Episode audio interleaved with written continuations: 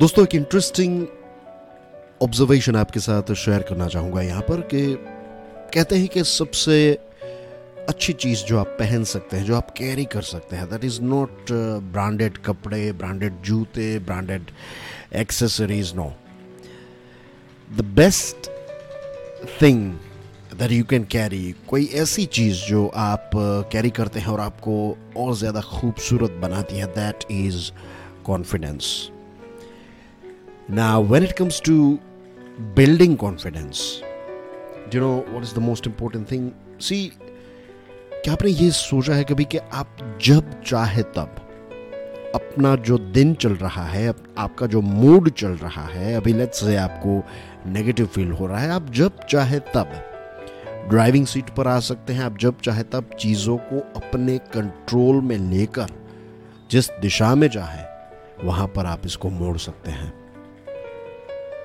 and if you can take charge of this moment अगर आप ये जो पल है, उसको संभाल सकते हैं तो आप अपना पूरा जीवन संभाल सकते हैं। यू नो वाई बिकॉज़ जीवन है, वो हमें एक साथ नहीं मिलता। जीवन जो है, हमें मोमेंट्स टू मोमेंट्स मिलता है राइट right? तो अगर आप एक मोमेंट संभाल सकते हैं दैट मीन्स कि आप नेक्स्ट मोमेंट भी संभाल पाएँगे।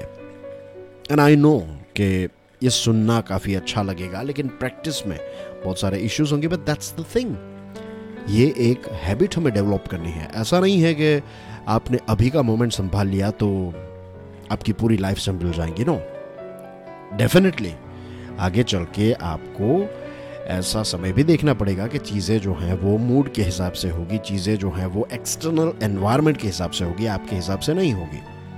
उस टाइम पर आपको बहुत अनकंफर्टेबल फील होगा, लेकिन अगर आपने एक भी मोमेंट अपने कंट्रोल में रखा या फिर अपने हिसाब से जिया है तो आपने उस चीज़ का स्वाद चख लिया है।